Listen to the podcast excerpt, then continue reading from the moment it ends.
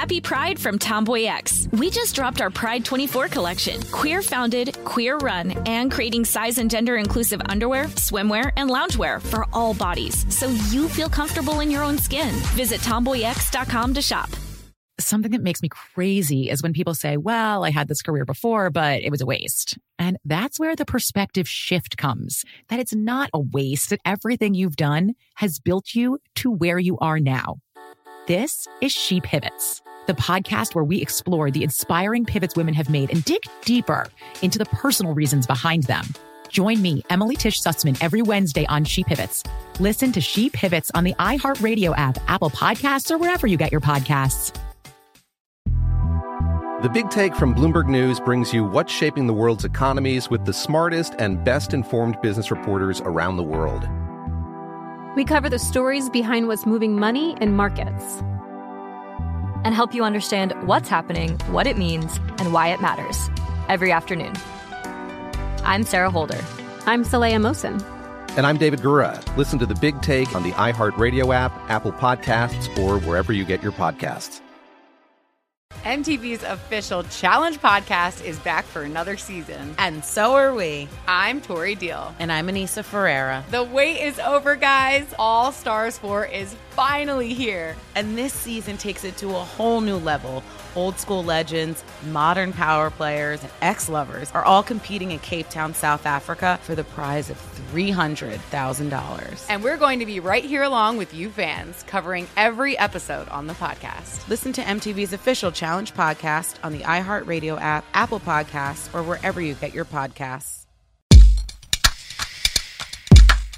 You know how I start my introductions with like a, a what's Xing my Y's sort of thing? A lot of the time, people seem to like that. It's become a little bit of a trend. You know how that's the thing that we do? Yeah, sometimes. What, what if I were to open the show by loudly shouting, What's aborting my fetuses? Would that be a good idea? Would that work? I mean, I'm not per. Uh, no, I was gonna say something smart. No, just no. No, I shouldn't have done that. I shouldn't have started the show that way. That was a bad call. No. What's not. aborting my fetuses is not a winner. N- I, I would go not a winner. Well, that's a shame because we've already recorded it. I'm Robert Evans. This is Behind the Bastards. It's a podcast about the worst people in all of history. Today, we're talking about someone who's relevant to the issue of legal abortion. Anyway, my guest is Teresa Lee. Hello. What's up? It's me, Father Longlegs. Hi. I yeah, it's good to be here. I had no idea what we were talking about, and boy, am I excited. Teresa, how do you feel about me opening the show by calling out "What's aborting my fetuses"? Was that a good idea? Do you think? I'm a, a third opinion is necessary. It's 2020, and I don't know anything. Nothing surprises me. But I was. I said, "Boy, am I excited?" I should probably have said "boy or girl," but we'll never know because you know once it's aborted, you won't know. So exactly, that's the beauty of of, of abortion. Anyway, um, there's no beauty in abortion. well, that's not true. That's not true. Okay, okay. There's a lot of there's a lot of good things about it it being it being available that are that are lovely. People Oh, being true. able to take charge of their lives in a lot of one. Anyway, Yes, we don't yes. need to. That's not necessary at the top of this episode. But uh, Teresa, what is what what what what are you? Teresa, in podcasts, you are Like, a maker. No, you create things. No, like what are you? No, what I do know. you? What do you? What do you? What do you want? What do you want the kids at home to listen to, to go to go know about you? I'll, I'm gonna come in super hot because I just read an article, not about my podcast, but I was a guest on it, and it described me as so tranquil she didn't know it was being recorded. I think he meant it nicely, but I was like, damn, that's who I am. I'm just, I just reek of RA energy. I was a former RA. Um, I am a, uh, I guess I'm a former RA. Let's lead with that. And, Oh, wait, uh, uh, uh, like I'm a, like you, like in colleges and shit. Yes, in college. Okay. Okay. Col- NYU was expensive. I needed to find ways to pay my housing. So you were And basically know a cop, is what you're saying. Well, no, because I was there for the support. Like I, I did a lot of the programming and like behavioral health and like one-on-ones. And honestly, I just didn't like to enforce the rules. I was all about, uh, you know, supporting the emotions of the kids. But yeah, I guess technically that's what RAs do is they are kind of cops. But there's actual cops in New York, so I didn't have to worry about that stuff about crime. You know, I'm like, It's sad I didn't have you as my RA in college. We had a total narc. I feel like I give off narc vibes, but I'm not a narc. I swear. Um, I am also a podcaster. You can listen to my podcast, which is called "You Can Tell Me Anything," which is kind of an RA podcast. It's a cop It is podcast kind of- where you interrogate people. yeah, yeah, yeah. I just really like I, people Yeah. don't even know they're on it. I just kidnap them, put them in a room, Starting to go, "You suspect better that start talking Therese is an undercover. is this why you kept trying to get me to saw down those shotguns? Yes, I have no idea what you're talking about, but uh, Uh huh. I feel like I'm a few seasons late on your Twitter. It was just a Ruby Ridge joke. We do those all the time when we're not doing Oh, gotcha. Waco jokes. Teresa, have you ever heard of Phyllis Schlafly? No, I don't think so. Oh boy. Um. Okay. So the the name's not ringing any bells, huh? Nope. Can't say I know any Phyllises really that are in real life. I feel like I know the Phyllis from Monsters Inc., but uh, she would hate my T-shirt that says "Feminism is the law now," created by Mm. Jamie Loftus of the Bechdel Cast. Hi, Caitlin. She would hate this shirt. hate. Yeah. It's um. she hates t-shirts. she would hate that shirt. She's not a fan of cotton or uh, is it polyester or Uh, stretch? fe- feminism. feminism. oh, oh, So- gotcha. Okay. Phy- Phyllis Schlafly was probably the most famous anti-feminist in all of history. Mm. Um, she's a, a, a one of the I don't know. So like we have we have a couple of different kinds of bastards on the show, right? We've got like the guys, we've got like the dictators, which is what our show kind of started to talk about Hitler and Mhm. Stalin and these these people who are like very famous like mass murderers in history. Um and you know those folks it's really easy to tell like you can usually like throw an exact death toll at them right? Like we're talking about hitler. Mm. we can be like and hitler was responsible for roughly this many millions of people dying. And stalin you know got this many millions of people killed. And yada yada yada. Saddam killed this many people. Very easy the first one we're talking about today is someone who never ordered a single execution or invasion. Um, but it is possible that in the long run of time, Phyllis Schlafly will wind up with a body count that actually eclipses a lot of our other guests. Uh, and with things going the way they are, she might be the person who gets a lot of the people listening to this podcast killed. Uh, that's a good. There's Oh, that, no. that. That's all still up in the air. Um, now, if you've seen or read The Handmaid's Tale, you're familiar with. Have, have you you've watched The Handmaid's Tale? Uh, it's a little too graphic for me, but I'm I very much know uh, the content and the stories and the themes. there's that character Serena Joy, who's like the main female villain of the series. Mhm. Like she's the lady who's married to the commander.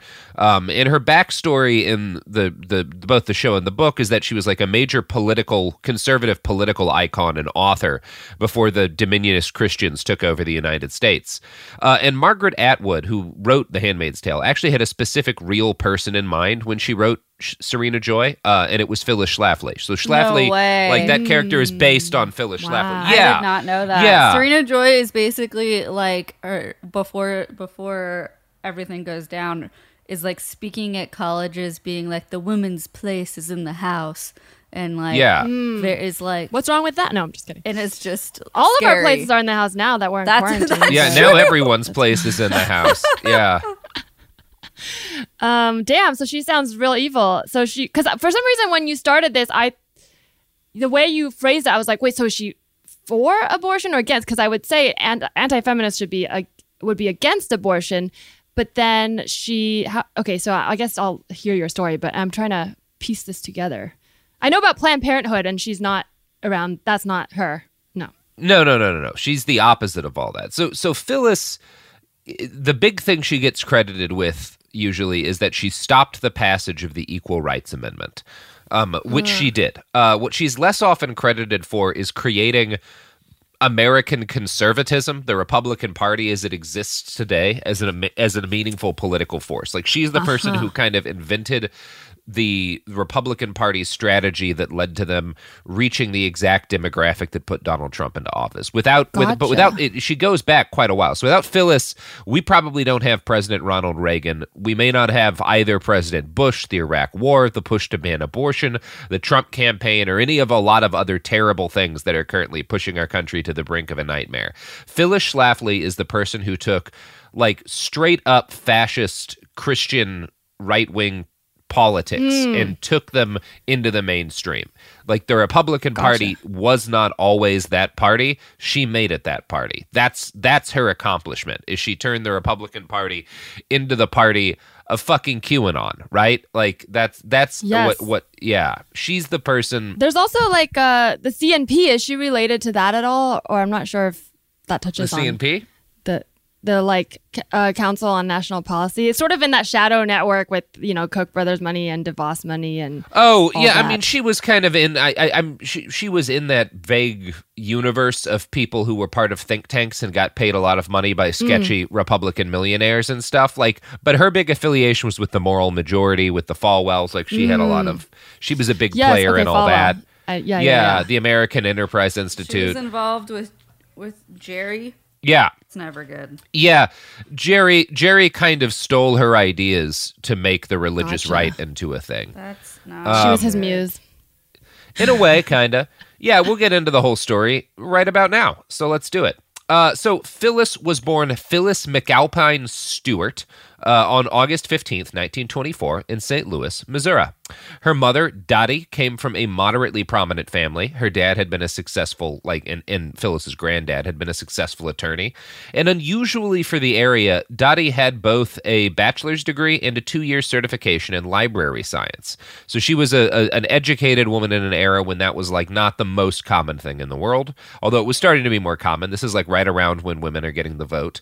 Uh, in 1921, Daddy met and married Bruce Stewart, a heavy equipment salesman for Westinghouse, which are the guys who made typewriters and along with a bunch of other stuff. Uh, now, Bruce was 17 years older than Daddy, which I think we would all consider problematic today, right? Not always. Like, there's definitely age gaps like that that are that that that have existed and have been okay. But as a rule, something like, like oh, that's kind of weird. Uh, but at the time. Everything was terrible, and it was totally normal that your husband Unlike would now, have 35 everything's years on you. Yeah, you, know, you it- as a as a man in his 40s, you know you've got about 15 years left before your heart gives out. So you really want to marry a 20-year-old so she can Hmm. take care of you once you start stroking. Wait, was her name Daddy? Is, did I hear Um, Dottie, that right? Dottie. It's. D A D I Oh, was like what Okay. Everybody like, called her. So I'm, a- g- I, yeah, I think never thought Dottie. to name a girl Daddy, but now I want to. I, I'm not going to call her. It might. I, I don't think it was Daddy, and it makes me uncomfortable to call her that the entire podcast. So we're going to go with Dottie. He almost you almost made a, a podcast joke. you almost said I was almost gonna call her daddy. Get it? Anybody? Oh, I I don't really know what that is. I've seen that meme around, but I, I'm not well versed in in that. Yeah. Don't worry about it. It's over your head, Robert. It's fine. It's fine. Okay, Pop culture. that's good. So Dottie is married to Bruce. So Dottie gets married to Bruce, uh, and Phyllis is born three years into their marriage, which actually is kind of interesting to me that like they wait that hmm. long because like normally this time, especially like something like that, you you get married, you just start you just start firing off kids. But but Dottie um, waits a little bit, which is interesting. Now both Dottie and Bruce are very traditional religious conservative Republicans, um, but partisan politics at that point wasn't really what it is today. Like there were a lot of political movements that had really divided the country, but they weren't like they didn't fall along like Republican Democrat lines in kind of the way that they did today. Um, so Phyllis did not hear a lot of political discussion as a g- little girl. Like she doesn't recall, she never, a- as an adult, never recalled it being a major part of her childhood.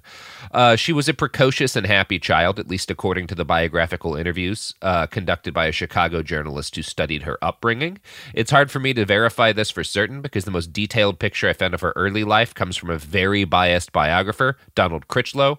His book, Phyllis Schlafly and Grassroots Conservatism, is not like it's not like just a puff piece. It's pretty deeply reported mm. book, but he's super sympathetic to her. Um, and as a mm. result, we get lines like this one. No tensions between the parents were evident to their children or revealed in correspondence or diaries. Dottie was an attractive woman devoted to her family. Like it's all very whitewashed, and maybe mm. her childhood was like that. Um, I don't know. Uh, life does seem like it was broadly good for the Stewart family up until 1930. So the 20s did pretty well for them, as they did for the rest of the city at St. Louis, which was like had 800,000 people in it at that point. Like St. Louis used to be a big city.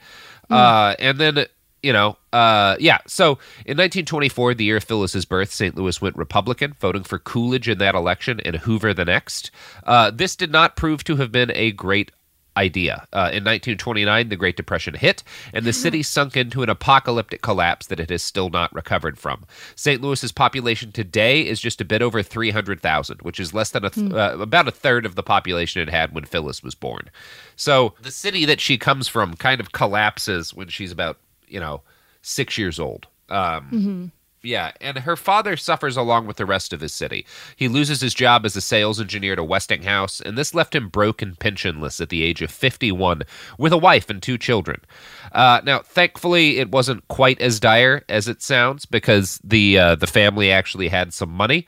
Uh, they had a wealthy uncle, and Dottie and her kids were able to move to Los Angeles, where they lived with him for a while, while Bruce stayed back in St. Louis to try to get a job.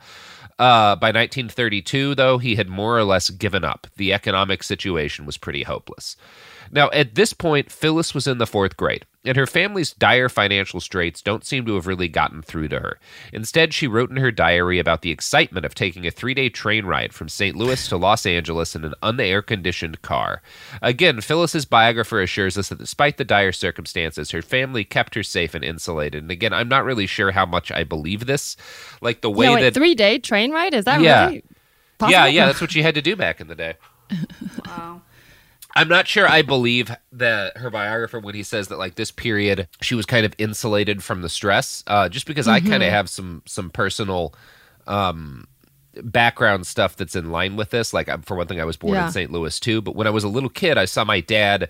My dad lost his job, and my mom had to move away to the family farm, which was like this tiny little house owned by my grandpa.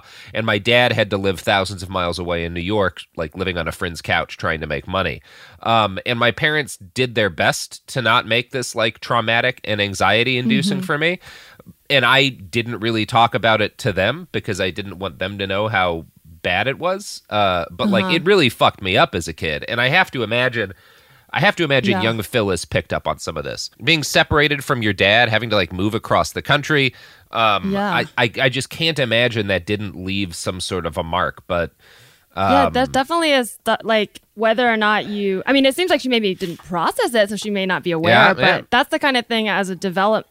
It's you're not an adult as a child. Literally, that's the definition of child, and you're developing. So any changes like that that take away, pull the rug out, or challenge your sense of safety and security, even if there's a reason and logic behind it, it is going to affect your patterns as an adult. And so I, yeah, I'm with you on that. Yeah, and like the specific way in which it challenges her security is is is kind of she becomes this big fighter, big warrior for like traditional mm-hmm. Family order and all this stuff. And like her ba- her childhood is very much not a traditional childhood at the uh-huh. time, and kind of the role that her parents take isn't very traditional because her dad is out of work for a huge chunk of time, out of a picture for it. Yeah. So there is kind of this feeling you get throughout her life that maybe that maybe this was a lot more traumatic to her than she ever even uh-huh. realized herself and it had an impact on why she why she became this sort of warrior for for this like trying to kind of reset her childhood in some way that oh was yeah like it's almost yeah. like she's uh pinning all of her personal trauma onto this bigger issue as to not look within herself and deal with it and Yeah, then maybe. saying like oh if everything just stayed the same i would have stayed the same and life would have been good but it's like or maybe life is up and down my family wasn't able to be traditional in the way that I think it ought to be, so I should force everybody else to like have this childhood I didn't get to. I don't know, whatever.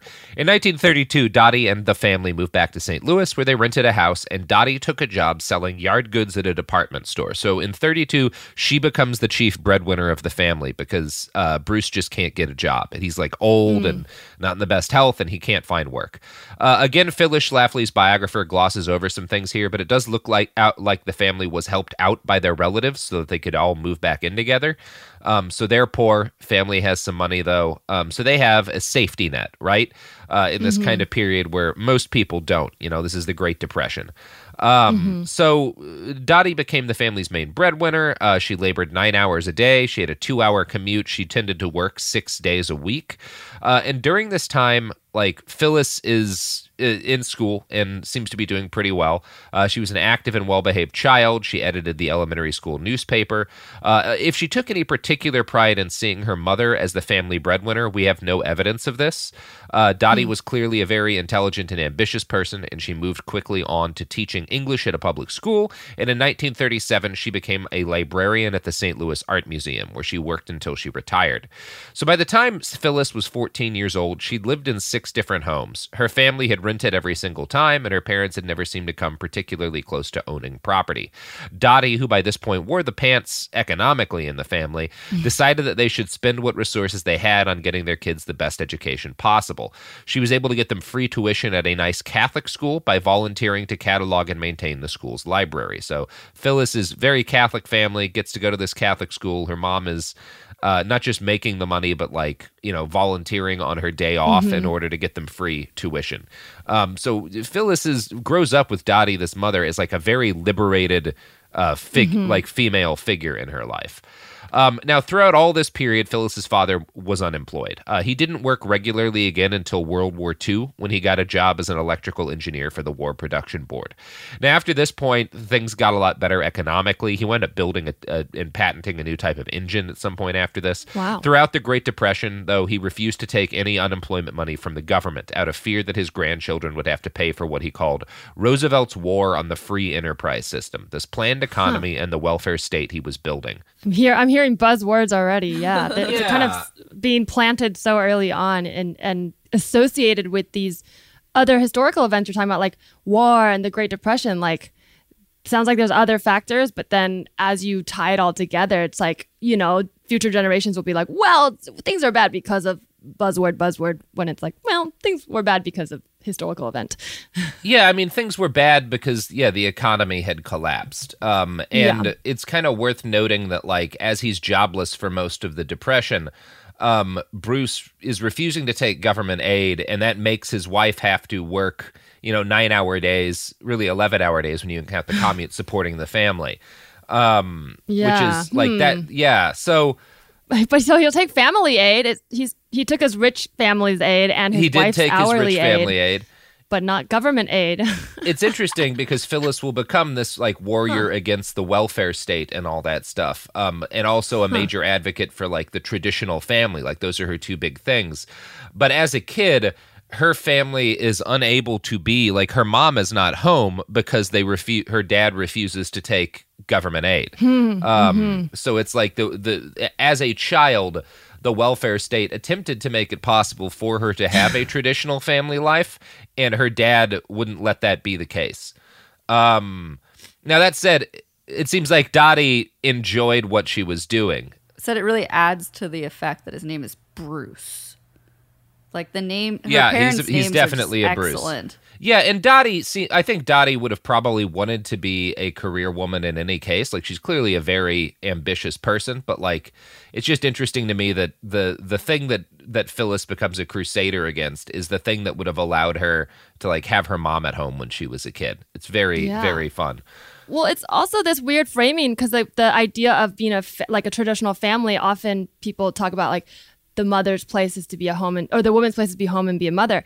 But if you frame it a different way, it sounds like Dottie did the extreme version of being a mother. Like she was like, all right, my child needs support and care, so I'm gonna work for her tuition. So like in a lot of different framings, like that is doing the motherly job even more motherly. But um, I feel like that goes against this idea that the mother's at home. Even though it's still driven by this motherhood, not a drive to work. It's driven by a drive to provide. Yeah, yeah. It it is. Um, I mean, she she's clearly is a great provider, and like is a I I, I think most people would agree a really like like being a very responsible mother here like putting in a lot of work mm-hmm. and time and, and effort in order to take care of and give her kids the best possible chance uh, and Phyllis inherited her mother's obsessive work ethic. She was an extremely competitive student uh, and was actually like brokenhearted in her sophomore year when she failed to win the coveted highest average award in her school hmm. because she'd had to stay home for a chunk of the year with the measles.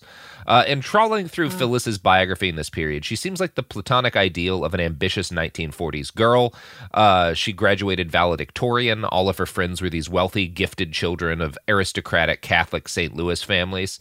Um, her grades earned her a four year scholarship at Maryville College, which was a local Catholic school. And Phyllis went there for a year, but she was disappointed, finding it too easy. So she enrolled instead at Washington University, where she would have to pay her own tuition. Uh, I should note here that at one point in the past, it was possible for students to pay their own tuition to college without, you know, being rich. Like that was the thing that you used to be able to do. Now, World War II was in the middle of like happening at this point when when Phyllis starts doing college. And in the middle of happening. yeah, so she needs a full-time job in order to pay for college. And thankfully there's this horrible war going on, so it's actually really easy to find work. Uh, and she gets a full-time job at the St. Louis Ordnance Plant testing ammunition by shooting machine guns all day. Um, Wow. which is a pretty sick job. Uh, And, also non-traditional yeah. in the like Yes. in the old-timey gender roles sense.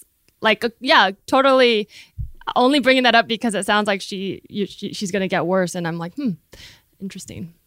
Yeah, it's a pretty cool gig. Um, she gets twelve hundred and fifty dollars a year to shoot these machine guns, which is about the equivalent of about twenty thousand a year now. But that was a living wage back then. Like that was enough for her to Uh-huh. live and pay for college, because it was just a different time. Uh, so Phyllis like was working constantly between school and her job. Uh, she didn't really have any free time, but she seemed happy, happy, and she was able to live independently, working for the government. Uh, Phyllis earned her bachelor's degree, and she went to Harvard and got a graduate degree. And and to talk like. I want to at this point kind of zip ahead 60 years to elderly 87 year old Phyllis when she was giving a speech in 2013 uh, because she brought up Oh, this wow. part of her life, her time at Harvard, during a speech in front of a bunch of white right wing activists. Uh, and I want to tell, I, I want to read this to you so you can see kind of how she framed her time in school. Quote, let me tell you, I worked my way through college and got my college degree at a great university, Washington University of St. Louis in 1944. No discrimination of any kind. She's highlighting that she like there was there, there was no discrimination of women before feminism. I then went to Harvard Graduate School and competed with all of the guys. No discrimination whatsoever. Got my Harvard degree in 1945, and my mother got her bachelor's degree at a great co-ed university in 1920. So all these opportunities were out there before you were all born, and the feminists had absolutely nothing to do with it. So that's the way she frames this as like she frames no discrimination as if discrimination is like as long as you are as long as you make it there's no discrimination Yeah. that exists at all like it's like well if you didn't get in or you didn't get something it could be discrimination it might not be but that doesn't imply that there's none at all like how many people were like how many women were you know in the class versus men or was it just that you Yep. Sounded like you did really well and then you're like well it doesn't exist Yeah, yeah, and there's that whole statement is is a pack of lies, and I'm going to quote now from a write up by journalist Adele Stan to kind of break down why. Uh, in truth, uh-huh. Schlafly would have been barred from entry to Harvard's undergraduate programs in 1945, as well as from its law school. And while she studied with the men, hmm. Harvard, under pressure from feminists, had just begun admitting women to some of its graduate programs. Her degree was conferred not by Harvard, but by the women's college with which it was affiliated, Radcliffe. Schlafly hmm. also failed to mention that at the time her mother earned her degree, the 19th Amendment to the Constitution, which, thanks for the efforts of first wave feminists, granted women the right to vote, had not yet been ratified. So, like, I- hmm. I- she she leaves out a lot here, like the fact that she wouldn't have gotten to go to Harvard at all without pressure from feminists, and the fact that Harvard was so bigoted it would not give her a degree. She had to she did the studying at Harvard, but she had to be given a degree mm-hmm. by an affiliated college because they didn't want Harvard didn't want to be seen as giving degrees to women. This is a little like Stockholm syndrome like the way she is because it's almost like the the lady doth protest too much. Like I don't Yeah. go back and talk about all the times I haven't been discriminated against, but if you're gonna bring that up in your speech, and it's like, hmm, perhaps you're defending something you know in your heart to be true that you don't want to look at. Yeah, Yup. and uh, I yeah exactly.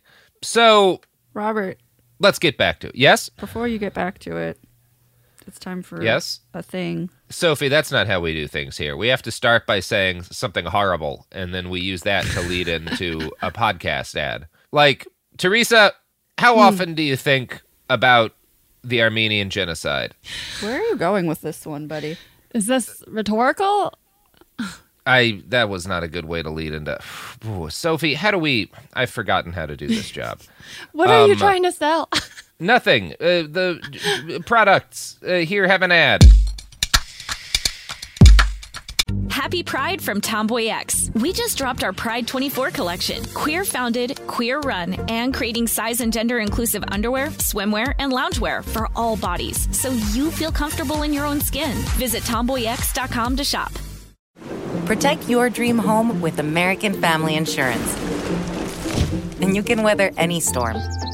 You'll also save up to 25% by bundling home, auto, and life.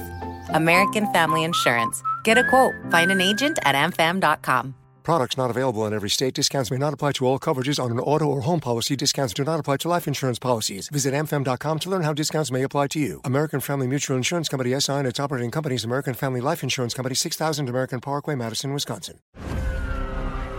I'm Scott Weinberger, journalist and former deputy sheriff. In my new podcast series, Cold Blooded The Apollo Gym Murders, I'm embedded in the cold case investigation into the death of firefighter Billy Halpern. Just a shame, you know, that they took him from us. Experience this investigation in a truly unique way, knocking on doors, uncovering new evidence, including the DNA of a potential killer. Uh, my name is Danny Smith. I'm a detective uh, with Miramar Police Department. This is Scott Weinberger. We're actually reopening an old case, and your name came up. Untangling secrets that may reveal the answers to not only one murder, but almost a dozen. Thought they were going to kill me, so I kept my mouth shut and I didn't say anything. All these years, I didn't say anything. Listen to Cold Blooded The Apollo Gym Murders on the iHeartRadio app, Apple Podcasts, or wherever you get your podcasts.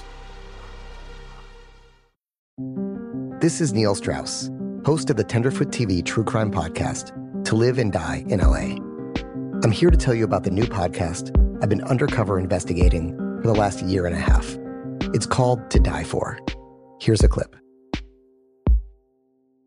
all these girls were sent out into the world and they were told try to meet important men try to attach yourself to important men The voice you're hearing is a Russian model agent telling me about spies sent out to seduce men with political power.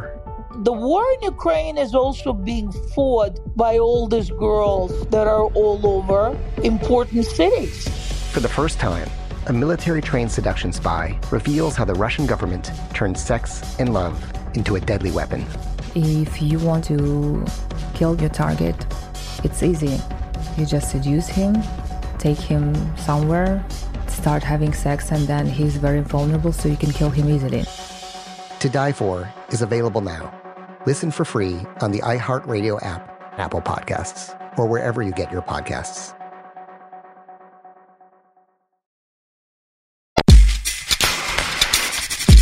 We're back. Uh, and boy, howdy, I botched that last transition. Yeah, I was expecting you to go full Waco, and then you just like didn't. It was weird. I, I, you know, I, I'm fighting a cold. Maybe I don't know. I just, I don't have the Waco in me today. You're doing great, Robert. The spirit Doing of Koresh great, is not, I not in. Okay, thank you.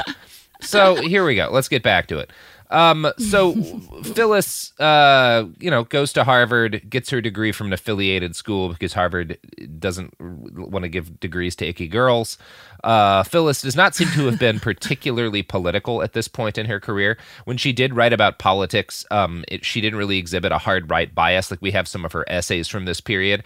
And she was actually really Mm. into the idea. This is again right around the end of World War II to the creation of the United. She was really into the idea of the creation of the United Nations and like establishing a national order which could act as a bulwark against the aggression of dangerous countries, which is like. Mm. So it, you know, in 1945, she's like, "Oh yeah, of course there should be a United Nations that helps like keep the peace internationally." Um, now, obviously, as Phyllis Schlafly, you know, when she became a, a major activist, she would reject any hint that there should be an international order or like cooperation for peace. Mm. But in 1945, she wasn't like a nativist hard right cynic yet. The shift in her seems to have started after the end of World War II.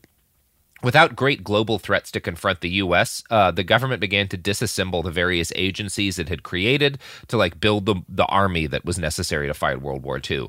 So, in an instant, the job market went from this wide open place, flush with cash, to a contracting market where returning veterans got preferential treatment and young women like Phyllis were unable to find work. Uh, and I'm going to Hmm. quote now from a segment of her biography that highlights what I think is probably the clearest first evidence we have of her embrace of right wing ideology. In November 1945, Phyllis Stewart won a reader's essay contest sponsored by the Washington Daily News, declaring, The cards are stacked against the enterprising and ambitious person and in favor of the mediocre adults or the unqualified veteran. Um, so she's basically talking Huh. about like the fact that the government is giving preference to um to people who aren't like her uh for employment and like that's the thing she that sounds she like a lot of people on Yeah. Twitter right now in 2020. Yeah. But also just the idea of like calling it unqualified vet, like it's like they fought in a. I don't know. There's so many layers to this that I'm. It's interesting. I'm seeing Yeah. her brain kind of like oh, oh go into overdrive, and I feel like at one point it just crashes. Like it's like Yeah. too many things and thoughts, and she's like, I don't know what to believe. I guess we'll just reset it. Yeah, I don't know. I don't I, I I don't know about that um in terms of like what's going on in her head right now. I think there's actually a pretty straight point. Like she seems to start at like like like her issue here is that like the government is giving actual preference to veterans and stuff. Like there were a bunch of different kind of like job benefits that they got. Um but she's trying to get work right now, right? So she's still kind of pro working woman at this point. yeah she's it's more that she's anti um she's anti like these the the people who are coming in and like taking the jobs that she wants to get like even though they're Mm. kind of like veterans and the people you'd think are supposed to be heroes like it, she she develops this kind of issue because they're um they're they're they're taking the work that she wants and she sees it as like well the if the government wasn't like sticking its business sticking its nose in business and like trying Mm. giving these people a leg up um then I wouldn't be having this problem um because I'm clearly very Hmm. qualified like yeah I think that's kind of what's going on here and she so she starts to get angry like really angry kind of at the government's you know um at its meddling in the economy um, and she winds up finding a group of conservatives who seem to be angry about some of the same things. And she gets a job with Mm. this think tank they've organized called the American Enterprise Association, which later becomes the American Enterprise Institute. This is still around today. So you may not have heard about the AEI uh, or the American Enterprise Institute. Today, they're just one of a bunch of conservative think tanks in D.C. arguing that schools should be open. And like a bunch of their Mm. more recent arguments have been like, we need to reopen schools. And also, Taiwan needs U.S. fighter jets and like a bunch of like standard kind of conservative stuff. But the AEI, Wait, that's was, a Taiwan. That um, Taiwan is a conservative yeah, yeah, because they were they, like they they started out as like exactly. but they didn't used to be. I mean, well, I don't want to get too into it, but the U.S. like literally armed the communists in China and were pro splitting China in half, which helped Oh, yeah. Taiwan lose. Which, Absolutely. and now they're all anti-China, but it's like you guys made this happen. yeah, I mean that's that's U.S. foreign policy in a nutshell. Is we aim we arm everybody involved, and then it comes back to bite us in the ass, and we're like, how could this have happened? That's that's like seventy years of U.S. foreign policy summed up right there. Um, so the AEI was was like okay, so the the AEI today is kind of like a pretty normal right wing think tank.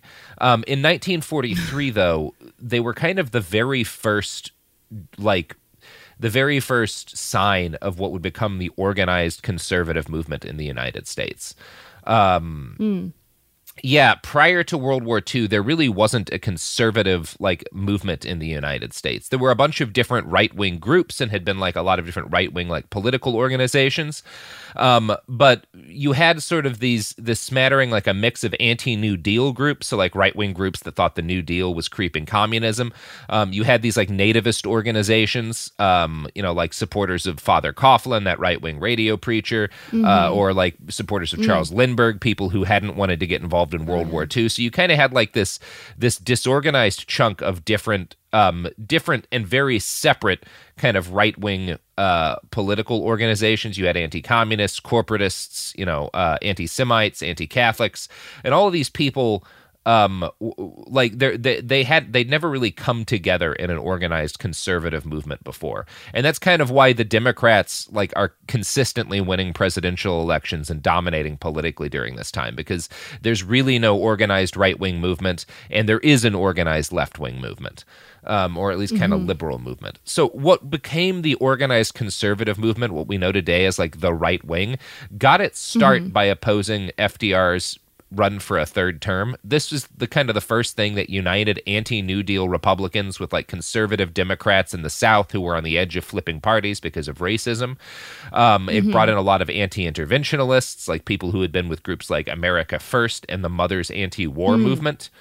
Um, so yeah, this was um like all these groups start to come together and there there's some pretty nasty people in them. Like the Mothers Anti-War Movement sounds like something that you'd see it's like it sounds like it would be a left-wing group today, but the ant the war they were against in the 1930s, like they didn't want to go to war with the Nazis, which meant that there was a lot of anti-Semitic propaganda kind of so they were pro Nazis almost. yeah, broadly pro-Nazi, and that like that's true of like the whole genesis of the Huh. conservative movement. All of these people, um, uh, they won't all say it, and after World War II, everybody gets very careful about their Jewish conspiracies. That's like mothers against drunk driving, but instead of being against drunk drivers, they're just like, no more cars. Like, we don't like cars. And you're like, what? That's not the point.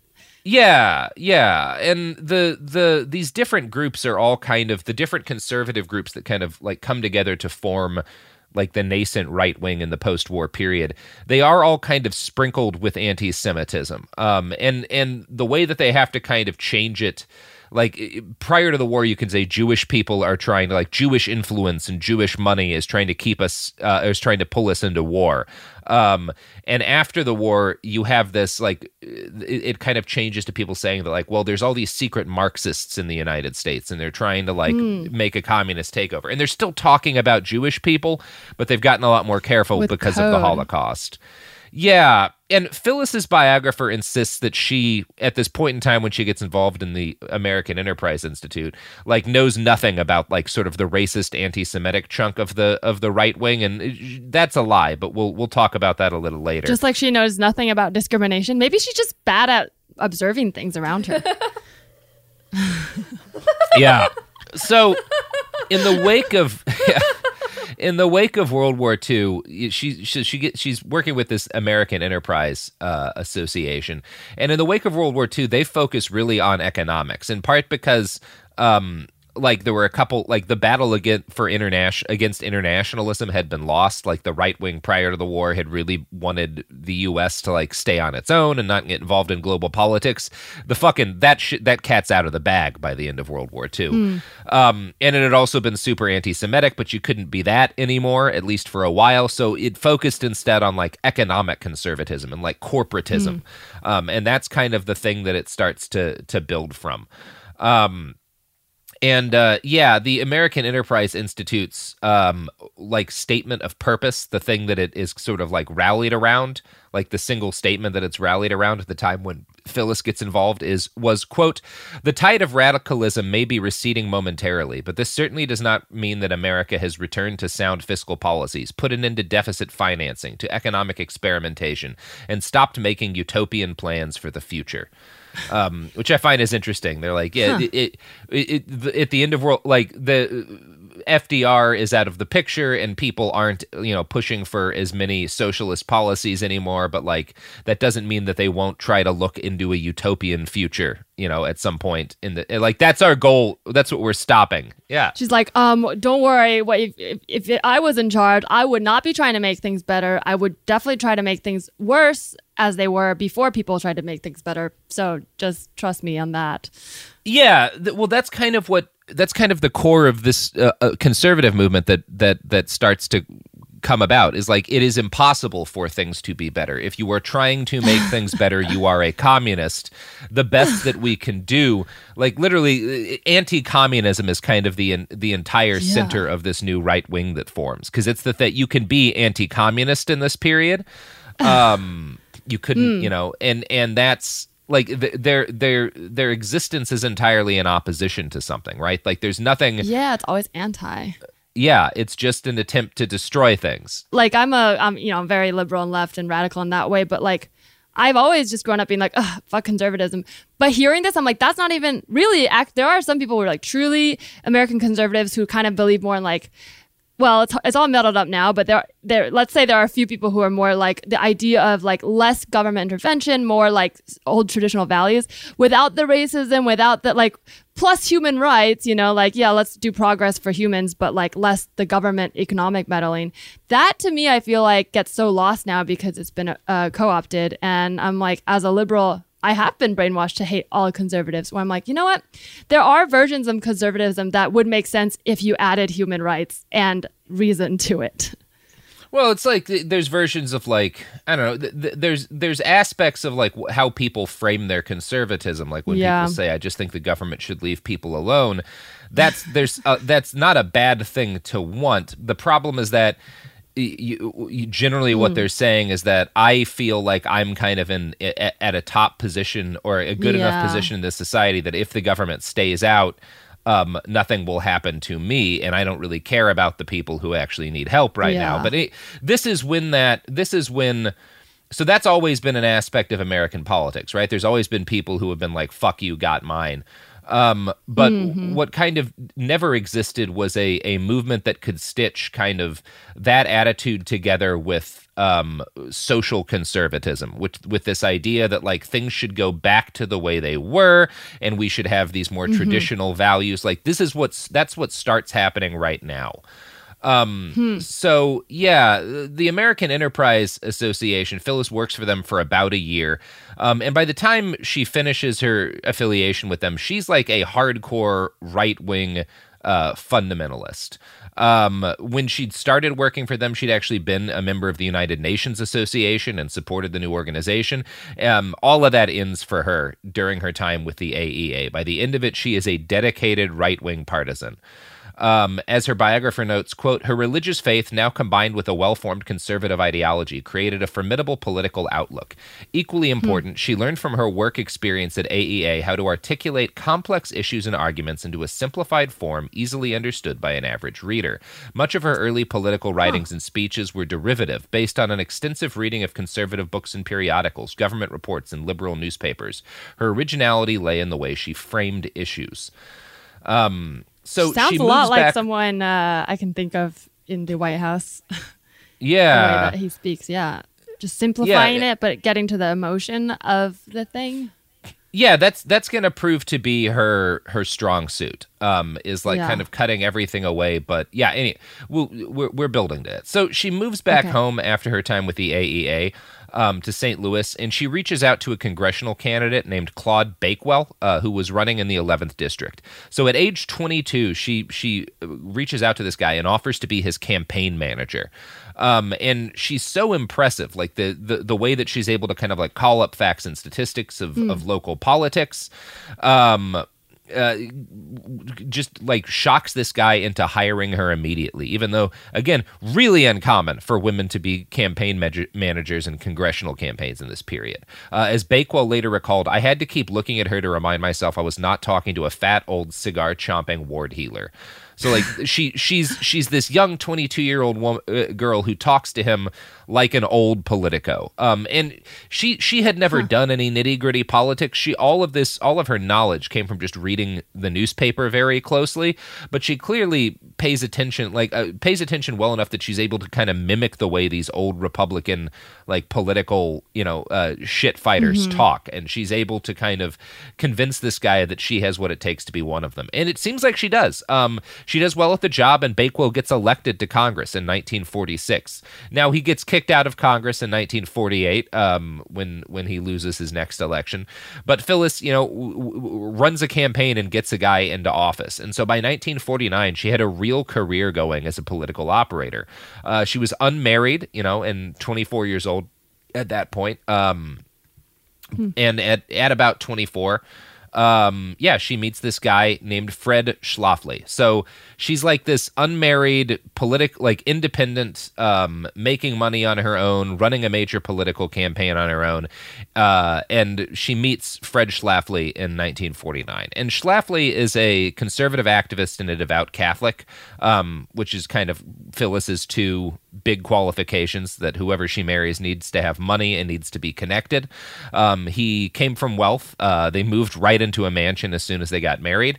Um, and he had a high powered job representing a bunch of major businesses, including several banks. And he heard about Phyllis through the Republican grapevine in St. Louis because she was really the only woman doing what she was doing at that period of time. And he was like, that sounds hot to me.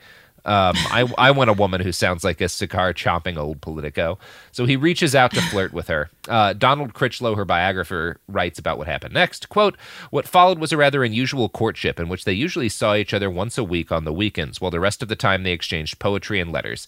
These letters were intellectual exchanges about political and theological questions, written as much to display the author's intelligence as to convey knowledge. Fred and Phyllis Schlafly married on October 20th, 1949, in a ceremony at the St. Louis Cathedral, duly reported on the society pages of local newspapers. On their honeymoon in Mexico, they took an extra suitcase full of books. So she finds They took a guy. on their honeymoon? Yeah, why not? I would do that. Yeah, they're big nerds. They're Was big, it to fuck on or just to? I think it, they probably fucked on the books. They were probably fucking on like a bunch of like different, yeah, I don't know, uh, fucking uh, right wing economics textbooks and shit. Because that that is kind of what gets them both horny is right wing politics.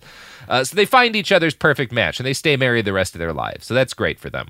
Um, they they they had a, a, a loving relationship while they fucked the world. Um, oh no. Well, I will so say we. I do think we should bring back poetry in courtship. I might be alone on this, but look. Oh, no, look at don't where it got a, us don't here. send a dick pic. Send a send a so send a poem.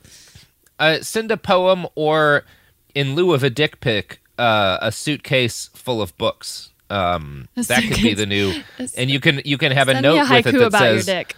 my dick is like this suitcase full of books uh, filled with knowledge i don't know so from this point forward, Phyllis Stewart began to live under the name she'd have for the rest of her life, Phyllis Schlafly. Um, now, Phyllis shot through the turgid waters of mainstream Republican politics like a speedboat after this point. Her obsession was anti-communism, and when I say Huh. anti-communism, I don't mean like she just hated actual communists. Uh, I mean like she was deranged. She was convinced Huh. that Harry Truman was a dyed-in-the-wool communist. Like that's the that's the level of right wing she is. Like the guy she thinks the guy who dropped atom bombs on Japan to scare Oh, the gosh. Soviet Union was secretly a communist infiltrator.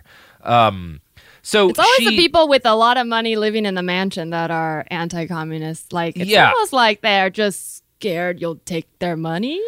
yeah, and she she becomes I don't know, like it, it she she kind of goes from somebody who uh, seemed like she was a pretty reasonable person at like age 20 21 to Harry Truman as a secret commie in the space of like 2 or 3 years, which is I guess Wow. it's just because she kind of finds herself in this far right political Mm. world where all of these people are like passing around these these pamphlets on politics Mhm. and stuff and it just takes her over um I, I mean, marriage know- will drive you crazy. I guess. I don't know. No. I'm just I don't know. I think it happened before the marriage. I think the marriage happened because like she had she had really like and her parents were clearly like very anti New Deal and stuff, but like she's Mhm. it's not clear to me exactly why she gets to this this kind of unregional unreasonable fringe of the movement, but by Uh-huh. 1949 she's she's there. Um she's Okay. she's attacking Harry Truman for being a commie. That's so. That's like that change Yeah. is just. It's so extreme. Yeah, I'm sure it didn't seem that extreme to her. Like Yeah, she ends World War fair. II. Horror. Yeah, like I. Yeah, I, I I can't tell you exactly why it happens, but she's she's not alone in this. There's this growing right wing movement, and again, this is the period where there's still no concerted conservative movement in the United States. It's starting to form at this time, and one of sort of like the big nexuses that conservatism forms around is what's known by, to historians as grassroots anti-communism. Mm. Um, and this is this is not like just opposing the Soviet Union. This is a, a like grassroots anti-communists were kind of associated with like they would pass around all these books that would detail like how communists had come to power in other countries and like sort of starting to we're starting to make these different conspiracy theories about what commies were trying to do in the United States. Like it was this it was this specific fear that communism was was like actively attempting to take over their lives. Um And there was a lot of things that were wrapped up in this. First off, there was a populist appeal against the elites, um, who Hmm. even the, the elites in the Republican Party were seen as being like members of this this communist conspiracy. Um, and there was this Wow. there was this growing belief that communists centered in the Kremlin had infiltrated agents into the highest levels of American government. Um, and so a lot of the stuff that you, you see today in like QAnon, right, where like there's this supposed to be this secret battle in the United States government and all of these bad actors who are like Marxists and Satanists and stuff who have gained power in the the shadow government or whatever. That this is where that all really starts. like the, yeah, and so Phyllis is on the ground floor of this kind of thing. Wow. it's it's kind of bizarre because I feel like it is true that all countries have like agents everywhere, but when Sure. they tie it together like this, it doesn't make sense. Like it's it's I I wouldn't be so bold to say like no um, suspicions are ever true and there's no shadow dealings because of course there are. But this idea that there's like a concentrated nucleus of very coordinated like shadow dealings just to go against you and your family specifically is like just Right. that nobody spends the time and money to do that.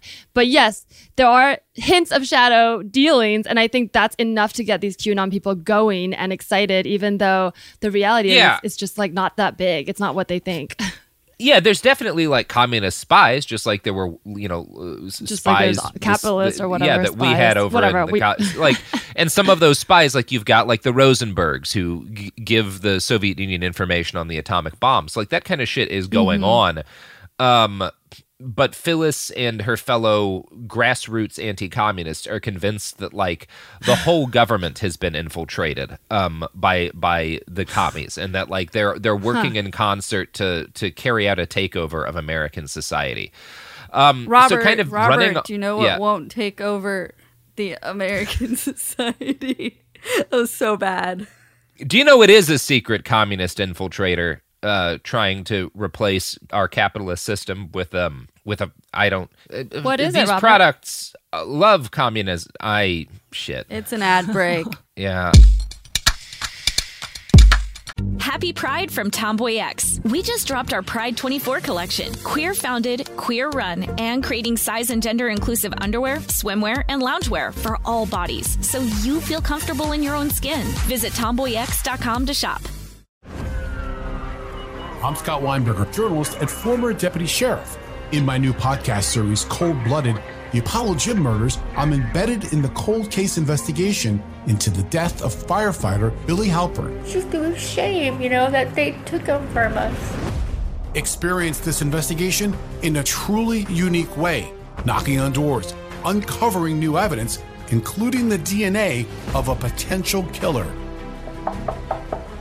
Uh, my name is Danny Smith. I'm a detective uh, with Miramar Police Department. This is Scott Weinberger. We're actually reopening an old case, and your name came up. Untangling secrets that may reveal the answers to not only one murder, but almost a dozen. thought they were going to kill me, so I kept my mouth shut and I didn't say anything. All these years, I didn't say anything. Listen to Cold Blooded, the Apollo Gym Murders on the iHeartRadio app, Apple Podcasts, or wherever you get your podcasts. This is Neil Strauss, host of the Tenderfoot TV True Crime Podcast, To Live and Die in LA. I'm here to tell you about the new podcast I've been undercover investigating for the last year and a half. It's called To Die For. Here's a clip. all these girls were sent out into the world and they were told try to meet important men try to attach yourself to important men The voice you're hearing is a Russian model agent telling me about spies sent out to seduce men with political power. the war in ukraine is also being fought by all these girls that are all over important cities For the first time, a military trained seduction spy reveals how the Russian government turned sex and love into a deadly weapon. If you want to kill your target, it's easy. You just seduce him, take him somewhere, start having sex, and then he's very vulnerable, so you can kill him easily. To Die For is available now. Listen for free on the iHeartRadio app, Apple Podcasts, or wherever you get your podcasts.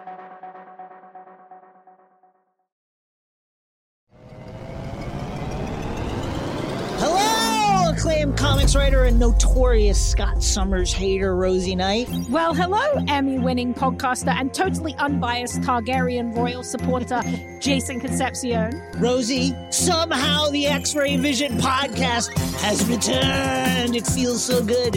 It does. And like always, we'll be here every week covering the wide world of TV, movies, comics, and geek culture. That's right. We'll be talking about Batman, heroes of that stature, and of course, we'll be inviting our friends in the industry to come geek out with us and share stories. We'll hear from TV writers, from actors, comics creators, pop culture critics, and more. Nothing is off the table because geek culture is pop culture, and we can't wait to share our love of it all with you every single week. Listen to X Ray Vision on the iHeartRadio app, Apple Podcasts, or wherever you get your podcasts.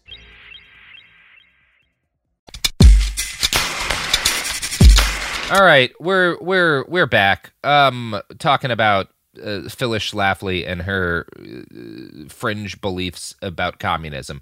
So running on this grassroots anti, so like Phyllis adopts grassroots anti-communism and gets like really into this subculture that's forming.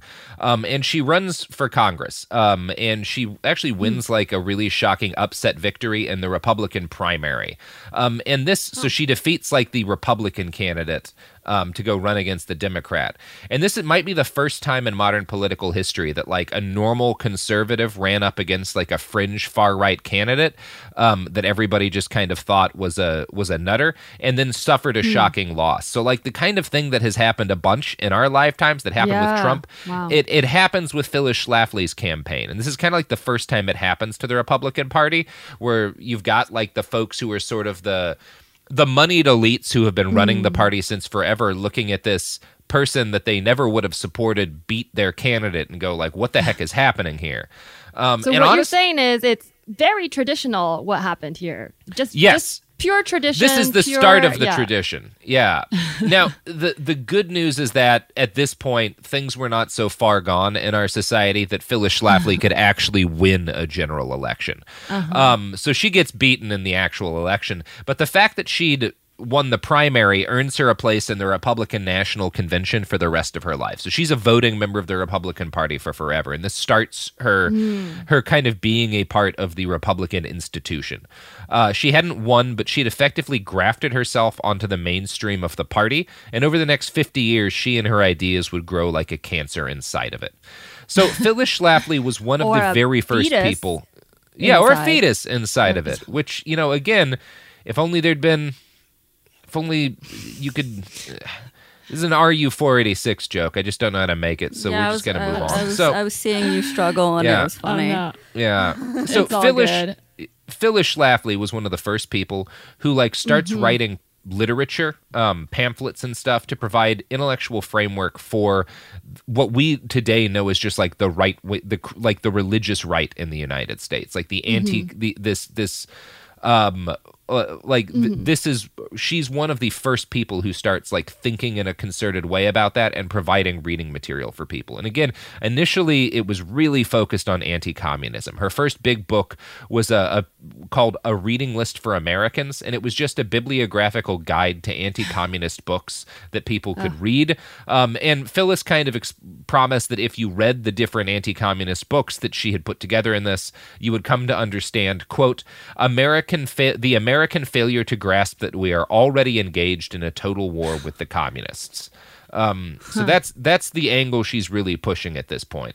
Now that book was published in 18 or 1958, uh, and in the early 1960s, Phyllis gets involved with a group called the American Security Council, which is another right-wing think tank that had been initially started to quote help corporations avoid communist influence in their companies, and had over time Oh expanded. gosh. yeah, fighting unions basically but it over time expanded to a dedicated group of right wing military industrial complex folks obsessing over communist dangers to the United States. So Phyllis gets involved with these Mm. like defense industry people who are obsessed with the idea that a communist attack is coming. Um, and one of these folks was a rear admiral named Chester Ward, and he and Phyllis hit it off, and so the two of them became research partners and writing buddies. Now the ASC had a bunch of different files on communism, and again, this is like a library of you know they call them credible sources. Who knows what's actually in there? But it's supposed to be kind of outlining how all these different communist m- movements around the world and different com- countries had like organized and gained power.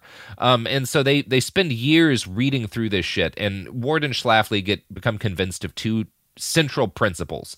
Uh, number one, that the Soviet military threat is real and inescapable, so the United States must have superior military strength to avoid war. And number two, that the Soviet Union seeks to bleed the resources and morale of the United States through satellite wars of attrition, while Russia tests its weapons and bides its time to confront a weakened United States. Um, so Phyllis begins calling on the U.S. to have a first strike capability. She's one of like Huh. the people who's who's she's one of the conservatives who's who starts in like the 1950s being like we need to be able to end the world with nuclear weaponry before the Russians can in order to uh, to stop there from being a war. Um, yeah, so she calls for the United States to maintain superiority of military striking power. And for a few years, like she and Ward are just like writing these books about how the only thing the US can possibly do at this moment is to continue, is to build up this massive omnicidal uh, nuclear arsenal, right? Like that's her first big political issue is that the United States needs to build like a wall of nuclear missiles to protect it from communism. Wait, so let me, I know you haven't gotten to the abortion part, but I'm already hearing contradictions in her belief system. Like you, she believes in order to feel safe, she needs a button she can press at any point to literally abort the entire world. But Yeah. she feels safer if no woman, no matter what her case is, is allowed to abort a baby, even if she's at risk. Like that already, I'm like, it sounds like she's maybe dealing with more trauma than beliefs. she her argument would be that the communists are so evil that the only thing that can keep them from taking over this country and killing millions of people is to be able to kill basically the entire world with an enormous nuclear arsenal. That's the only way what if the safe. babies are communists, though? Is there a clause for that? Or Um, like, I think she then she supports throwing them in prison or having them executed or whatever. oh, have the birth and then throw both mother and child in prison after the baby's born safely. Yeah, after the baby's born safely. Then they can die in prison. Okay, gotcha. her initial big political charge is that like there should be this eternally spiraling cycle of armaments where the United States just throws more and more money into building Hmm. an impossible nuclear stockpile. Did she have money in this? Because you said she was hanging out with DOD. Oh, people, she's like- rich. Yeah, no, no. so no, it's she- like the more that they go make arms, the more money her and her friends would make, right? Like there's more yeah, jobs, I mean, uh, more she manufacturing. she definitely has friends in like the defense industry. Sure, I'm not sure. Like they're already rich. I don't know how much personal uh, financial interest plays into this for her, um, but she and her husband do use some of their family money to establish the Cardinal uh, Mindszenty Foundation, who Hmm. was like a Catholic anti-communist guy, uh, and th- yeah, this foundation acts as a mouthpiece for anti-communist, pro-nuclear propaganda. Uh, through Wait, it, wait, wait, say that arg- a mouthpiece. anti-communist pro-nuclear propaganda yeah I just needed you to say that one more time. Oh yeah so among other things she uses this foundation to put out Wow. propaganda trying to convince Americans that nuclear weapons were quote a marvelous gift given to our country by a wise god which kind of makes you wonder well the soviets have them too what were they to the soviets like did god give them to the communists or was that mm. the devil like how does how does this work in your cosmology How does she describe communist? Because I mean, I'm already getting. I mean, I know like the anti-communist movement and it's kind of coded, but like, is is there? Does it ever really describe like what does she mean by that personally? Because it's obviously not just what you know. It's not just the idea that people should have access to resources. It's it seems like it's specifically anti. Is it anti-Soviet or just anti-fascism or she's just anti No, no, no. anything It's- but her? Like. anything that any anything that is the government trying to enable people to help each other um, is communism. Like if it involves the government and it helps people, it's communism, and she wants no part in it. Mm, but nuclear weapons, a okay. Yeah, the gov- the only thing the government should be doing, in Phyllis Schlafly's mind, is building nukes. Threatening people. Okay, yeah, cool. welfare, terrible idea, gonna kill us all. Nukes, Great. a gift from God. That's Phyllis Schlafly's. Well, if everyone dies, there's less people who need welfare. So yeah, Anti-communist, pro-nuclear propaganda. Like I what? Yeah, she's fucking unhinged. Um, and she and Admiral Ward w- wrote a series, but but also so is the whole the the birth of the conservative movement is Sure, in this sure. like Yeah. wild overreaction to communism that leads us into a bunch of horrific things. Um, now, Yeah. she and Admiral Ward wrote this series of uh, very bad books about the Soviet first strike that all Americans ought to fear every day. That's always her like focus in these r- books is to convince Americans that the Soviets are going to get Mm. the drop on us, that they have better technology, and so we have to keep building better and better missiles. Otherwise, we won't be able to kill them first. Huh. Uh, so titles of the book she and Ward wrote include "Strike from Space: A Mega Megadeath Mystery," um, which is a hell of a title. That sounds like a cool sci-fi movie.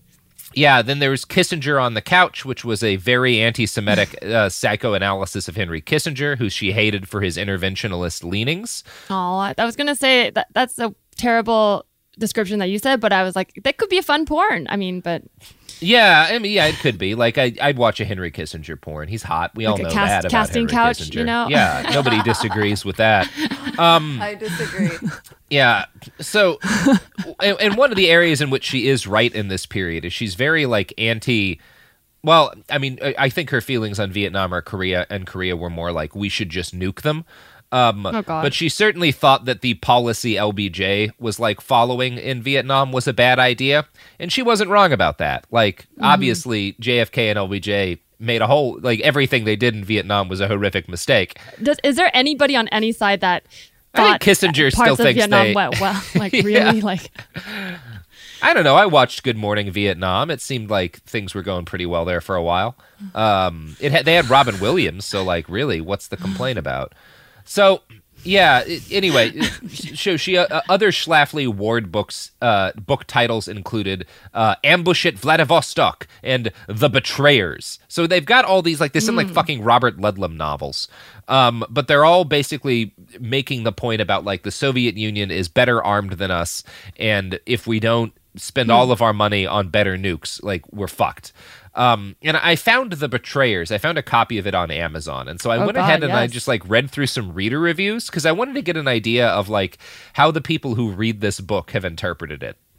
So, in the interest of journalistic balance, I pulled one positive review and one negative review, and I'm going to read you Okay. the four star review right now. Whatever impression this book made at the time, 1968, is it is an astonishing read today. Written by Eagle Forum president and founder Phyllis Schlafly and Admiral Chester Ward, the thesis of this book is that key members of the Johnson administration, in particular Defense Secretary Robert McNamara, had actively sought to weaken and impair the defenses of the United States, motivated a belief by a belief that the cause of freedom was doomed, that the Soviet Union would surely win the Cold War, and that preparing for the eventual inevitable surrender was the best means for survival. So she's arguing that def- Robert McNamara is a secret, like the wh- one of the architects of the Vietnam War, is a secret communist agent trying to weaken the United States.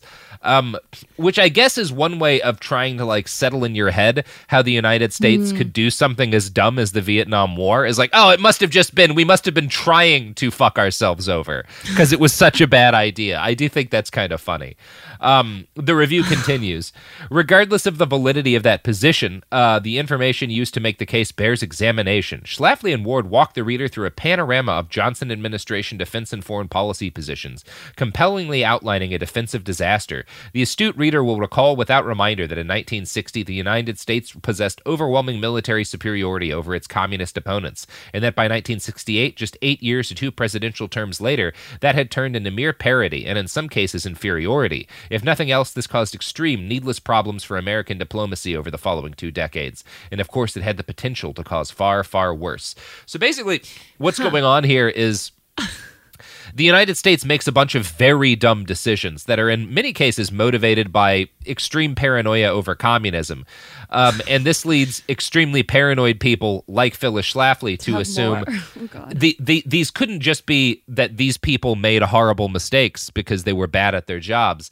They have to have been part of a communist conspiracy. Yeah, it's almost like I mean, I, I always think about Occam's razor. I know it doesn't always apply, but it's sort of like when the easiest like explanation often is the true one. Like it, it- what you're saying is like they just made some bad decisions that had bad consequences. But even in the wording of this review, he says a mere eight years. Like there's like kind of leading wording. Like a mere Yeah. eight years, um, well, eight years isn't objectively a mere. Like uh, eight years, a lot can happen, especially if you've got a lot of money and people and armies involved. Like in a person's life, eight years, like eight years ago, I'm like was like 22 years old. You know what I mean? Like I, I think I was straight when you know. So it's like a lot changes in eight years. So I feel like the fact that he's already leading in the review makes me feel like the book has a lot of language like that too. Yeah, it's it's it's frustrating, and it, it's like so. Okay, here's the bad re- review. Uh, on the other side of things, here's this like yeah one star review, uh, and yeah uh, quote Phyllis Schlafly, associated with extremist xenophobic John Birch Society. We'll talk about them in a second. Puts together a paranoid philonuclear diatribe here that completely ignored the situation in the 1960s. The idea that a ballistic missile defense is somehow still useful is sold like as snake oil by right wing crackpots and defense contractors. But back then, as now, it simply doesn't fly. The recent remarkable advances in missile defense were only made by incorporating GPS transmitters into targets. Engineers, speaking honestly without a financial stake in the outcome, have known this and spoken about this for decades. It's a big welfare program, plain and simple. The idea of a winnable nuclear war is hideously immoral, and the strange loves and their consorts, such as Schlafly, should be consigned to the ash heap of history pronto. Which I find really interesting. So this guy's Hmm. basically being like the you know the thing that this she's she's this right wing firebrand, but the thing that she always is arguing for this like massive nuke focused defense policy is just welfare for a specific group of grifters Yeah, because wow. like none of it's ever worked right that is kind of the deep the the ugly secret of like all missile defense um is that like Ponzi none of it would would do anything yeah Yeah, Like, it's just have- fear. yeah You keep stockpiling, and then like it's. I mean, it's almost genius if it didn't cost so many lives, but. It's like instead of trying to fix problems that you can because you may fail, like right, like solving poverty and all this. Like I think we can make a lot of progress, but we haven't done it yet, so we don't know for sure. Uh, but you, if you solve a problem that doesn't exist, which is like to just keep stoking fear, you can never fail because the problem doesn't won't go away. Like it's continuous. So it's almost like I feel like they're projecting a lot of their own insecurities onto the government.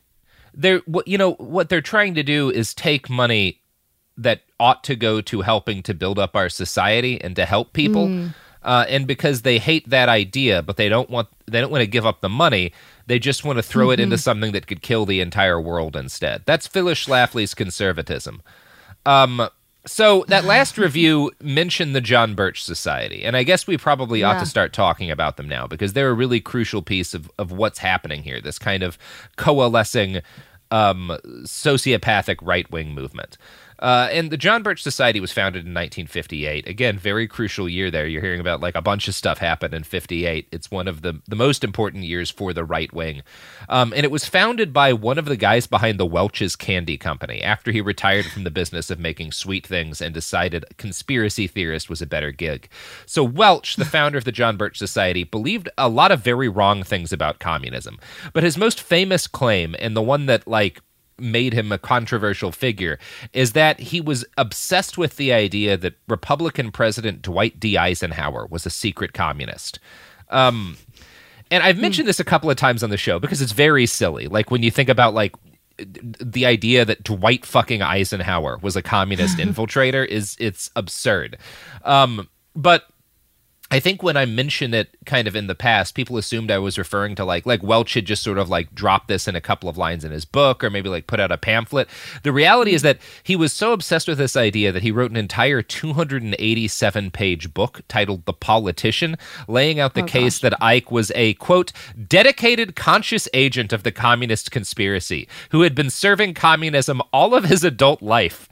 The United States, Welch believed, was in 1958 under the operational control of the Communist Party. Um, so that's what these people believe because, like, Ike is building highways, right? Like, because he thinks that it's a good idea to spend national money on a highway system, he's he's literally an infiltrator from the Kremlin who has become the president. And the United States is completely a communist-controlled country because we have highways and like the GI Bill. Like, it's It's kind of wild because I do feel like if you strip away the labels of um, left wing and right wing, I hear similar conspiracies from the left now of you know the White House, and I'm not even just I'm not even get it, get into any of that. I'm just pointing out how sometimes we like project a little bit. I don't know. I just think there's something really interesting in the way that they they they are like trying to create this fear. And then meanwhile, you said Phyllis really knew how to study the politicos and then became one. She's stu- kind of studying the communists and becoming obsessed. Like perhaps there was a moment when the right wing almost took on these tactics.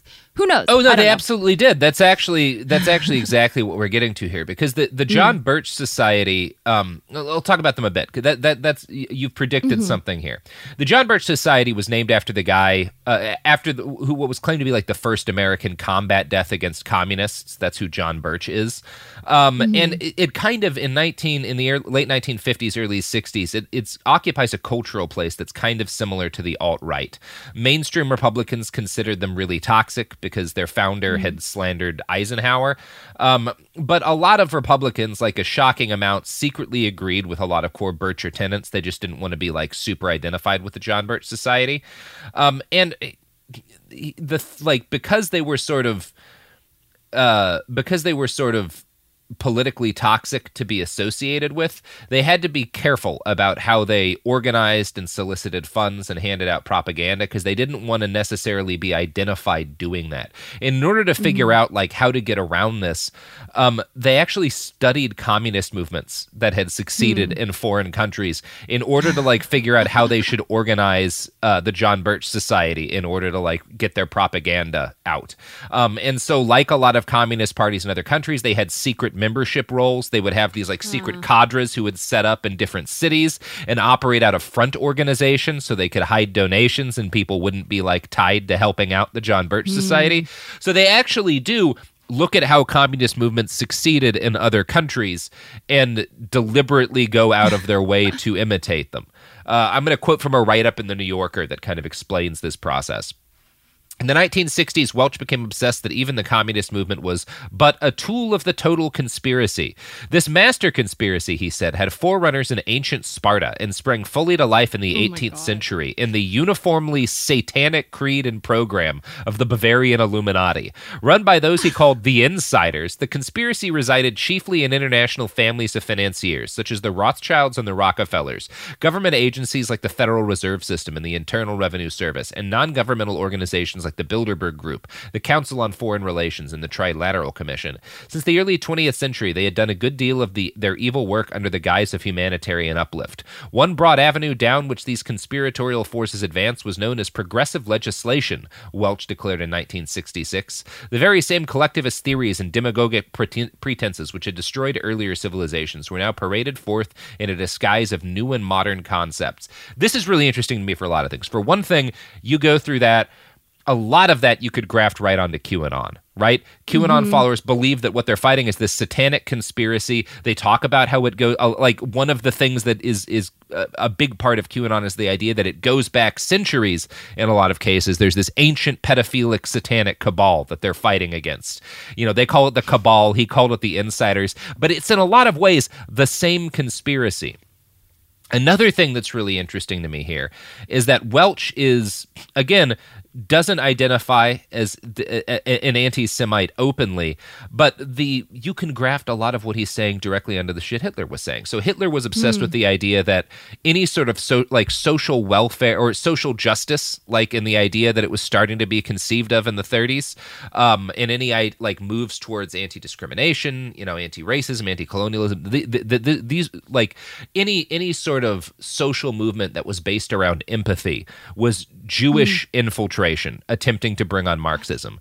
That like that that was a big aspect of what the Nazis were saying is that like Yeah. if if you were if you were encouraging a society to be more empathetic, you're making it weaker, and that's going to lead to it getting wiped out because you know the world is just this cold competition of different races, and so you have to fight against social justice sort of like ideology with extermination. Like that's what one of the reasons we have to kill the Jews is that they're going to like infect our society with this stuff. And Welch is saying the same thing. He's just not saying the Jews, but he's saying that like any humanitarian uh, policies being pursued in a society are part of a satanic conspiracy to bring it down. And that's, yeah, in the very worst case, uh, Welch believed that military action might be necessary to dislodge the totalitarians. But for the Wait, moment, I have a non- question. Yeah, absolutely. Does he like their whole thing is that there's secret infiltration, right? Like they believe that they Yeah. infiltrated the government and they're secret, right? So Yeah. did they at any point consider like okay, let's say they actually believe this in good faith and it wasn't just a demagogue approach to control people. Do they ever at any point consider like if they can infiltrate the communists, if they can infiltrate America, couldn't they also infiltrate the conservatives? No, they believe that the conservatives have been infiltrated. They think the mainstream Republican Party has been compromised oh, by but this not too, right? their own, not their people Yes. though, right? Like they don't believe that they could be co-opted. I, I, I think they think that they're this like small per like cell Mm-hmm. of real of of true believers. But like part of how, why they organize themselves the way they do is so that they can't uh, be infiltrated, right?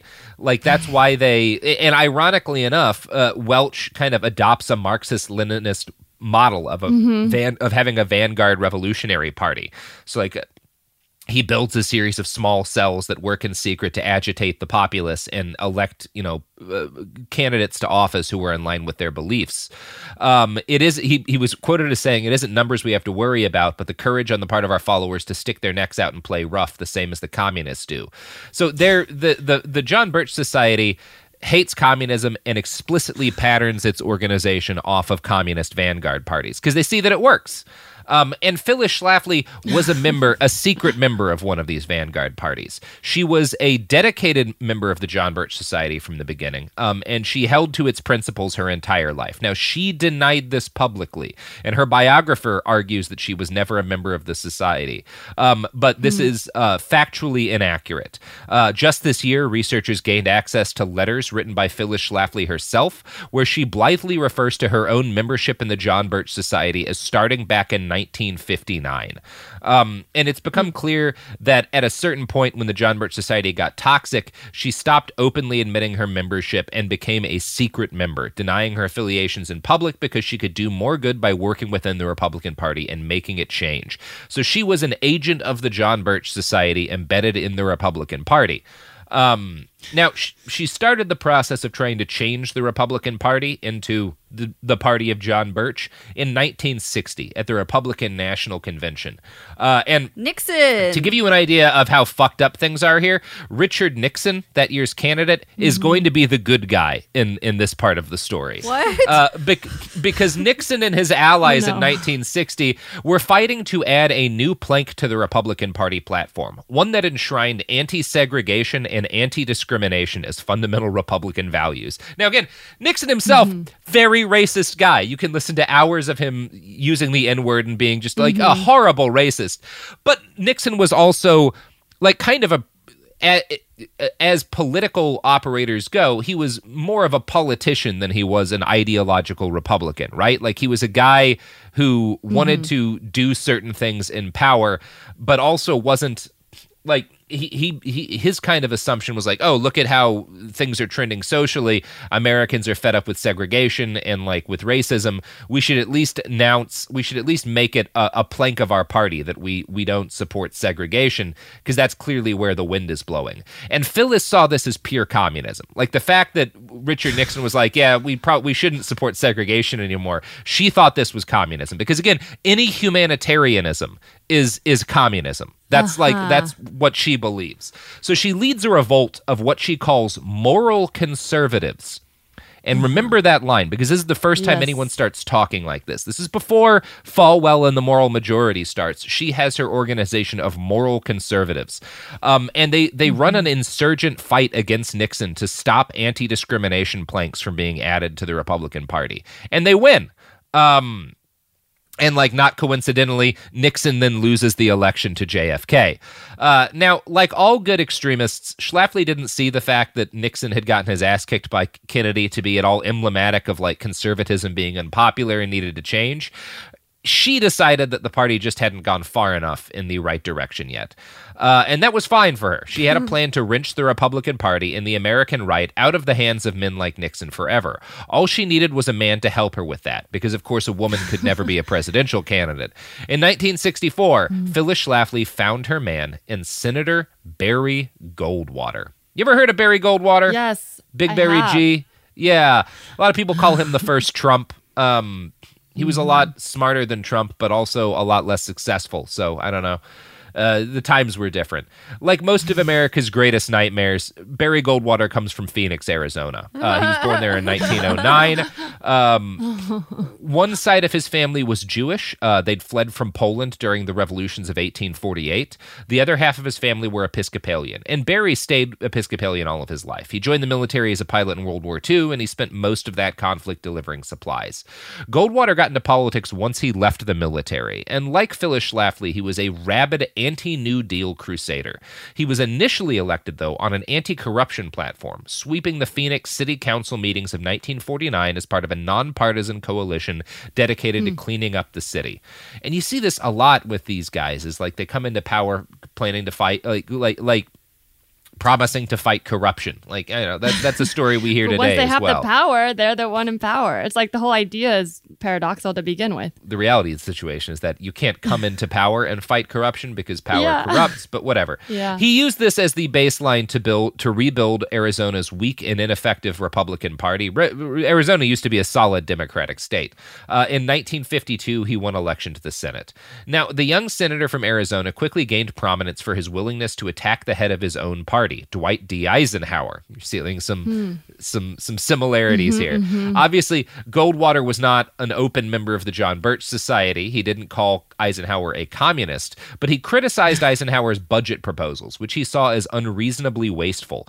Uh, financial criticisms of Eisenhower soon gave away to Barry's real issue, which was that Eisenhower supported forcibly integrating schools. So Eisenhower said, "Yeah, we should send in the military to make these southern states integrate their schools if they won't do it themselves." And that was um, Barry Goldwater's big issue. Is in in, in the way he and like his defenders, so conservatives today, you know, will defend both he and Phyllis Schlafly, who was also anti-integration. Like uh, her biographer Critchlow will defend them both as saying that like they didn't oppose integration, they just opposed the federal government and federal troops being used to integrate schools. Now they also They oppose enforcement of it. Yeah. kind of what they're because whenever people argue for like state school rights, uh, for charter schools and things, they're basically saying they don't want to have to force integration. They're not against it, but given the choice, they're not going to do it. It's like Yeah. hmm. And it, it is one of those things where it's like, oh, well, we're just against forcing people to do it. And it's like, okay, but we still want schools to be integrated. And then you ask them, well, okay, well, how do you integrate schools? And they never actually have an answer because they don't want schools to be integrated Uh-huh. because they're just racists, but they know you can't run on that anymore. That sounds like a lot like another argument uh, about choice. I can't quite think of it, but it just Yes. making me think of something. This idea that you just want a choice, not that you want to do that. Anyway, I can't think of it. It's off the top of my head, but you know, just at the tip of my tongue. It's freedom. Yeah. So, okay. So Goldwater and Schlafly were both virulent anti-integration crusaders. Um, and it, the reality is that this isn't because uh, they were uh, angry at federal overreach. They just knew that their ideal cons- constituency was white men and white women. Uh, And Mm. again, this was actually something that Phyllis Schlafly was pretty consistent about admitting. You know, her biographer uh, likes to hide this. A lot of um, folks who will support her or folks who will like support Goldwater will will try to defend them on this. But Schlafly was very consistent about the fact that she only gave a shit about representing white people and white people's political interests. In 2012, after Mitt Romney's defeat, the Republican Party conducted an autopsy to determine why they had lost. Uh, that autopsy advised them to seek to engage with black and Hispanic voters more effectively. And Schlafly was one of a few prominent Republicans at the time to reject this openly, saying, The people the Republicans should reach out to are the white folks, the white voters who didn't vote in the last Hmm. election. And there are millions of them. The propagandists are leading us down the wrong path. There is not any evidence at all that these Hispanics coming in from Mexico will vote Republican. Jesus. Yeah. So this was exactly the same way she felt in the early 1960s because once she became a conservative, she never ever changed again. Um, and she and Barry Goldwater again wanted to get wanted to get the white people's vote. Um, and they were specifically kind of organizing an insurgent campaign against a more you know mainstream appealing Republican presidential candidate, uh, Nelson Rockefeller. And Rockefeller started out as like he seemed like the guy who Mhm. was uh, initially about to win the 1964 nomination for the Republican candidacy. And back in 1960, he'd actually been the guy who had proposed the anti-segregation plank in the Republican Party platform that Schlafly had organized against. Um, meanwhile, Senator Goldwater had voted against the Civil Rights Act of 1964. Um, so this guy in 64, Rockefeller, Rockefeller is running, and he's like, Republicans should be less racist. And Barry Goldwater is the, no, no, no, we've got to go whole hog into racism. That's my entire thing because I'm literally a fascist. I should note here that, like, there was never any chance of either of them winning the election, right? Uh, 1964 is right after JFK was gunned down by a, a young Bernard Sanders, and the Vietnam War was like not yet at its fever pitch. So LBJ who did like one of the most masterful pieces of American political maneuvering is kind of like how LBJ handled the immediate wake of JFK's death. He's extremely popular at this point. Um, and he's just the war on poverty has gotten started. The Voting Rights Act has been passed. There's like all this progressive stuff that's being slammed through Congress. You've got this incredibly popular and effective Democratic president um, who has taken over from this tragically murdered young Democrat. There's no way the Republican, Republicans are going to win in 1964. So it's something as of a lost cause from the beginning beginning, but it becomes kind of this fight over what the future of the Republican Party is going to be. So on one hand, you have Nelson Rockefeller, who's like who's like Michael Bloomberg actually. He's a very very wealthy guy who's popular with the elite of the party, but normal yeah. Republicans hate him as much as like normal Democrats Very hate out Michael of touch Bloomberg. with reality. Yeah, I was gonna say he's sort of Yeah. in history books. He's sort of I mean he he reeks of someone who's just an, another rich guy who bought his way into good graces. Yes. But I remember reading about him as a philanthropist, and you're like. "This- That's not the first thing. He didn't get his money by being a philanthropist. Yeah. He got Yeah. money and then he decided to pay his way into being remembered as a philanthropist. Yeah, yeah, and so like the right, the fact that the right wing hates him, they all wind up hating him for the wrong reasons because they weave him into these uh-huh. conspiracy the- theories. But like, he was he's he sucks. Uh, and yeah, the John Birch Society considered him a communist agent, and he still winds up in right wing conspiracy webs to this day. You'll find him in a shitload of QAnon stuff. They can't stop talking about the guy. so Phyllis Schlafly is among, was probably the most influential of a cadre of right-wing organizers who in 1964 throws their support behind Barry Goldwater during this period that's going to determine what the Republican Party becomes in the future. The 1964 elections are where the Republicans voted on like what are we going to do next? What are we going to be, be next? Are we going to be this more kind of technocratic, corporatist, but open party where we try to, you know, appeal to a wide variety of voters? Or are we going to just go straight for white people? And like, that's us forever, is just getting white people to back us um, and fucking over everyone who's not a white person. Yeah. Straight for white sounds like a really shitty dating app. And Phyllis Schlafly decides like she wants the Republican Party to be the party of white people, and god damn it, she's going to fight to make that be the case. And we will talk about what happens next in part two of this episode. But Teresa, you know what it's time for right now? What time is it? It's time for you to to do some pluggables. Pluggable. them out. Okay, cool, cool, cool. Plug up Yeah. with your bugs Plug- up. Plug up your holes with uh, by following me online That's right. at Larissa T on Twitter and Instagram. And I think I'm gonna be selling some limited hats that say "Cancel Me, Daddy" because enough people told me I should make them. So if you guys like those, I message love me it. and I'll, they'll probably be out by the time this is out. But uh, yeah, yeah, yeah. And I'm not Larissa T, but you can find me elsewhere on the internet, or so the legend goes. No one's ever proved it one way or the other if I'm on the internet. So go seek me out, and if you find me, uh, listen to my teachings, and we will become lovers. Uh, Sophie, how do I end this? You can follow Robert on Twitter at iWriteOK. You can follow us on Twitter and Instagram at BastardsPod. You can buy something from our TeePublic merch store. You can listen to Robert on Worst Year Ever. You should wear a face mask and wash your hands. What else? Did I do it? Yes, that's good. Great, the podcast is over.